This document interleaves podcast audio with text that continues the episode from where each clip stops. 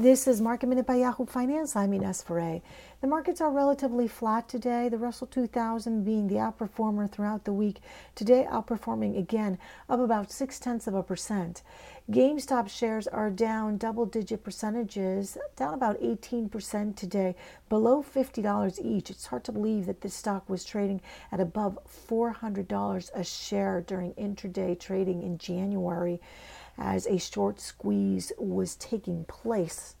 Meanwhile, AMC, Express, Koss, those are other stocks that have been heavily shorted in the month of January. These stocks today seeing declines as well. And Boeing is up more than uh, 2% today after reporting its deliveries delivering 26 planes in the month of January.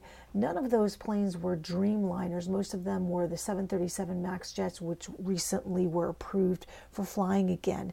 The Dreamliner jets are seeing delays because of further inspection on those. For more market minute news, head to yahoofinance.com.